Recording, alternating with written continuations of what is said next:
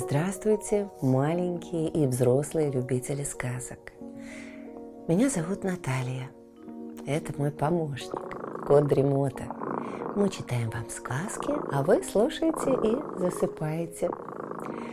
Пишите комментарии, названия сказок, которые вы хотели бы услышать. Подписывайтесь на нас в соцсетях, ставьте лайк, жмите на колокольчик и устраивайтесь поудобнее. Сказка начинается. Венгерская сказка «Чудо-мельница». Было это там, где и не было, за морем аккурат, да еще три шага назад, где поросенок, хвост за корючкой, землю рыть своих братцев учит. Жил в тех краях бедняк. А детишек у него было, что дырочек в сите, даже на одного поболе. Детей-то у него хватало. Да вот как их вырастить? Только и было имущество у бедняка, что два вала с горошинку. Малюсенькие, от земли не видно. И так и эдак ломали голову бедняк с женой. Что делать? Как детей прокормить? С горькой думой и спать ложились, с нею подымались чуть свет. Кажется, все испробовали, испытали, а только ни в чем не было им счастья и удачи. Эх, так оно ведется на свете. У бедняка и счастье бедняцкое. Однажды бедняк говорит жене.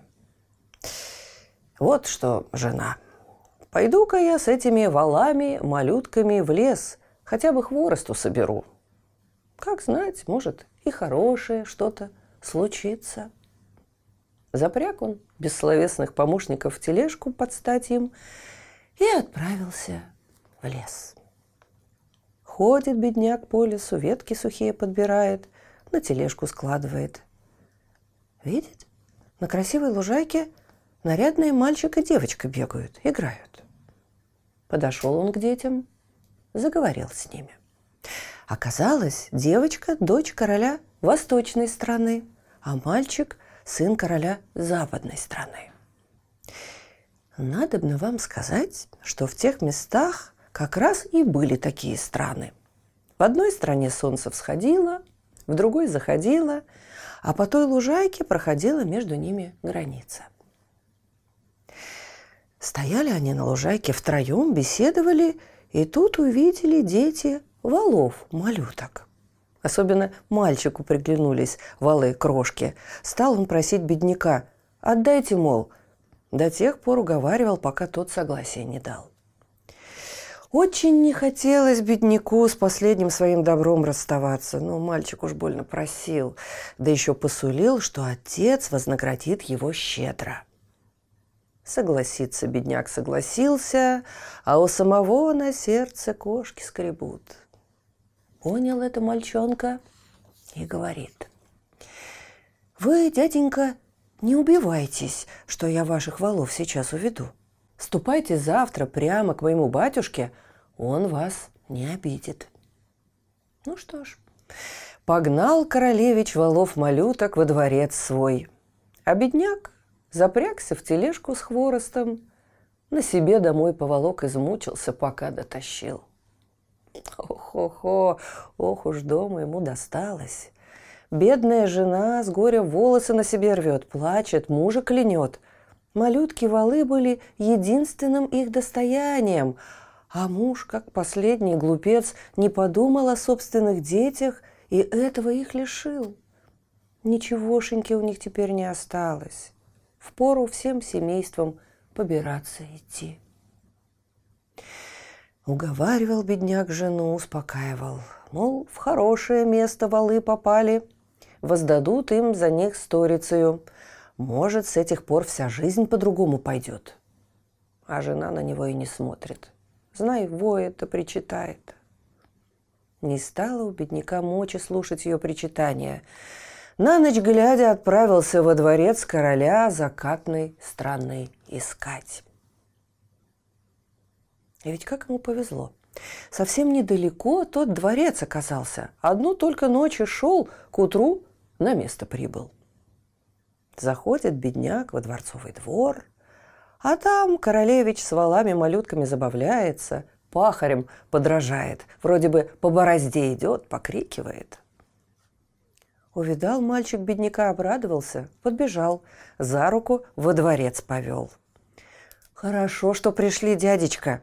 Я уж про вас батюшке доложил. А вот вам что скажу. Ничего у короля-батюшки не берите, просите одну только маленькую чудо-мельничку». Вошел бедняк к королю, так, мол, и так, тех малюток валов я хозяин. «Ну, добрый человек, проси у меня, что хочешь», — говорит король. «Очень уж угодил ты моему сыну любимому». Смотрит бедняк, а на столе мельничка стоит, маленькая совсем, игрушечная. «Эх», — думает бедняк, — «хорошую же цену я за своих валов получу». Видно, королевич малолеток себе игрушку получивший, и меня вздумал игрушку одарить. Что ж, быть посему, не хочу мальчика доброго огорчать. «Ваше Величество», — говорит бедняк королю, — «мои валы маленькие совсем, большого подарка-то и не заслуживают. Довольно будет с меня вот этой мельнички». Видели бы вы, как король побледнел, даже в лице переменился – «Э, «Да ты не стесняйся, проси у меня чего хочешь», — говорит он бедняку. «Все получишь, что можешь унести. Только эту мельничку не проси». «Э, а мельничка-то, видать, не игрушка», — думает бедняк. «Ежели королю с ней расстаться, так нож острый». А вслух говорит почтительно — да неужто, великий король, я за двух моих замухрышек богатый подарок возьму? Нет, ничего мне не надо, ваше величество, кроме этой маленькой мельнички. Пусть и мои дети игрушкой потешатся. Очень любил король своего сына единственного. Из-за него и бедняка не захотел огорчить. Отдал ему мельничку. Бедняк уже в дверях, а король все кричит ему вслед. «Слышишь, бедняк, тебе говорю, ежели, подумавши, поймешь, что продешевил, принеси мельничку назад, дам я тебе кое-что получше». Во дворе королевич говорит бедняку. «Хорошо вы сделали, дядечка, что мельничку взяли, ничего другого не взяли взамен». «Ох, право не знаю, маленький королевич», — не выдержал тут бедняк. Прямо душа не на месте — ну, как я жене на глаза покажусь? Уже вчера за то, что без валов домой воротился, она меня целый день поедом ела. Что ж теперь будет, когда за место валов с игрушкой явлюсь? Не тужите, дядечка, смело домой ступайте. Знаю я, что говорю. Дома поставьте мельничку на стол и скажите – Намели мне чудо-мельничка золотых монет до снеди всякой, жареного-пареного. Увидите, она исполнит любое ваше желание. Всего вам намелет, сколько потребуется. А потом ей скажите «достаточно, чудо-мельничка», и она тотчас остановится. Обрадовался бедняк, поблагодарил королевича, мельничку под мышку и чуть не бегом домой припустился – Бежит он, бежит по дороге, вдруг видит. Навстречу ему что-то черное движется. Туча, не туча, а пол неба закрыто. Остановился бедняк, думает, что бы это такое было. А черная туча совсем уж близко. И чем же она оказалась? Угадайте огромной-преогромной шляпой. Едва разглядел бедняк человека под шляпой. Идет человек, ноги у него заплетаются, ослабел совсем, будто муха осенняя. А у бедняка-то на душе радость, подходит он ближе, спрашивает шутливо. «Эй, земляк, не тесна ли шляпа?» чем шутки шутить, человек отвечает. Лучше бы хлеба кусочек подали. Три дня крошки во рту не было. Да я б с радостью, говорит бедняк. Только нет у меня ничего. Вывернул карман и показывает. Пусто. И тут его осенило. А чудо-мельничка на что? Вот сейчас и испытаем, правду ли королевич сказал. Поставил бедняк мельничку на землю и говорит тихонько. Ну-ка, чудо-мельничка, намели мне явств всяких, да не скупись. Он и договорить не успел, а мельничка уже за работу принялась. Колесики все закрутились, посыпались из нее дорогие кушанья, каких и король не едал. В один миг столько всего накрутила навертела, что на целую деревню хватило бы. Бедняк испугался даже, закричал. «Довольно, чудо-мельничка! Остановись!»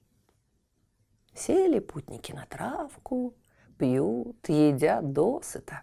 Развеселились оба, песни петь стали, плясать. А потом опять на травке растянулись, беседу завели. Новый знакомец говорит бедняку. «Да, землячок, славная у вас мельничка, но и моя шляпа ей не уступит. Давайте меняться».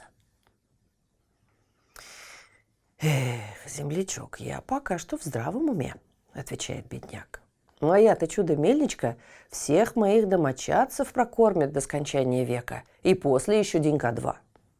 А шляпа вашей милости разве что для чучела сгодится. Ой ли, засмеялся тот. Ну так глядите в оба, коли до сих пор чудо не видели. Снял он с головы шляпу и говорит. Шляпа, стреляй! Ох, и жалко, скажу я вам, вас на той поляне не было. Потому что такой пальбы вы и не слыхивали. Пули, картечь, ядра пушечные так и посыпались. Бах, бах-бах, трададах. Палит шляпа на прополую. Не знаю, когда бы стрельба кончилась, не скажи шляпе хозяин ее. Довольно уж шляпа, довольно.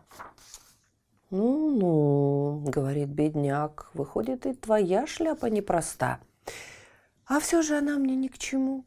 Врагов-то у меня нет, а семейство мое она не прокормит». Да только хозяин шляпы не отставал. Так и эдак бедняка уламывал, улещивал, всякие выгоды сулил, совсем голову задурил. Уговорил, наконец. Простились они, каждый в свою сторону пошел. Незнакомец с мельничкой чуть не вскачь припустил. Мигом скрылся в лесу. А бедняк двух шагов не сделал и за голову схватился.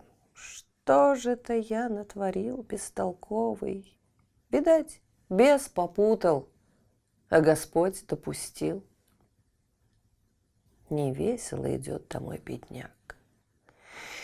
Еле ноги волочит, на палку опирается, да чтоб не забыть. Эту палку незнакомец на поляне оставил. Очень уж спешил мельничку унести. Бедняк палку взял. Вдруг нападет кто, подумал. Хоть будет чем отбиваться. Идет бедняк, горюет. Чем к дому ближе, тем на душе тяжелей. А палка его вдруг спрашивает. О чем печалишься, хозяин мой? Бедняк остолбенел, глаза вытаращил. Ну и чудеса. Палка заговорила. А палка опять. О чем печалишься, хозяин мой? О том, что лишил меня Господь разума, отвечает бедняк. А еще о мельничке, который по своей же дурости лишился. Не успел он договорить, палка из руки его вывернулась и в траве исчезла, только шорох пошел. Оторопел бедняк, глянул ей вслед, а палка уж тут как тут, и чудо-мельничку за собой тащит. Что я вам скажу? Позабыл с той поры бедняк про горе-печаль. И дома, и в деревне его почитали. Всех накормил он своей чудо-мельничкой, и своих, и чужих, а сам так разбогател, что на шести валах пахал. Собаке и той не корку черствую, а калач бросал. Время шло своим чередом. Как-то под вечер стоит бедняк. Это он-то бедняк. У ворот своих и видит, бредут по улице трое. Вроде бы господского вида мужчина с женою и мальчиком.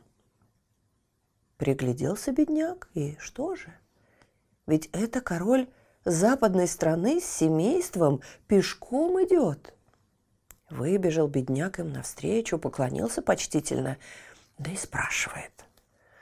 «Куда же это вы, Ваше Величество, пешим ходом идти изволите?» «Эх, бедняк!» – отвечал ему король. «Горе у нас великое. Северный король отобрал у меня мое королевство, из дворца погнал. Идем вот куда глаза глядят». «Ну, господин король», – говорит бедняк, – «шибко-то не убивайтесь. Помогу я вам в вашем несчастье, а покуда не побрезгуйте, извольте в дом мой зайти, Отдохните с дороги. На славу угостил бывший бедняк короля и жену его, и сына малого. Каких только явств на столе не было. Гости все подряд уплетали, да еще и пальчики облизывали.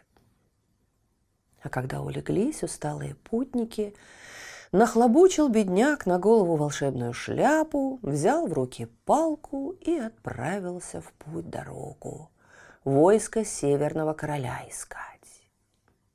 Да уж что искать, когда вот оно. Северный король привел в западную страну несметные полчища. Все заполнили черные воины, яблоку негде упасть. Взошел тогда бедняк на высокую гору, снял шляпу, повернул ее в сторону чужеземного войска и приказал «Шляпа, стреляй!» Еще и палку на подмогу послал. «Колоти их!» — сказал, — «прям по головам, ведь этаким дурнем жадным голова так и так без надобности». Немного времени прошло, ни одной вражьей души не осталось. Некому и весть доставить северному королю. Вернулся бедняк домой и говорит королю, так и так, можете в свой дворец отправляться. Король сперва не хотел ему верить, даже собственным глазам не поверил, когда увидел поле сражения и ни одного живого врага не обнаружил. Выкупил он у бывшего бедняка шляпу и палку, гору золота серебра за них отвалил, на шести валах из казны возили, за неделю только управились. А королевич подрос тем временем, и на дочке восточного короля женился. Свадьба была богатая. За столом всем местечко досталось, а бывший бедняк там чардаш отплясывал. Да не по-вашему, а как у них в деревне принято. Может, еще и нынче пляшет, если не притомился. А завтра, может быть, и к вам в гости нагрянет. Слышите, кот Ремота запел свою песенку. Это значит, что пора засыпать. Мы обязательно встретимся снова. Ну а сейчас спокойной ночи.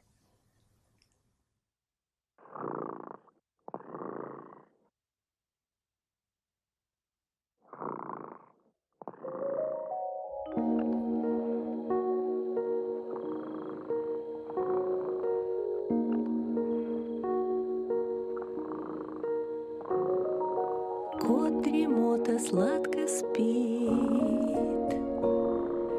Песенку свою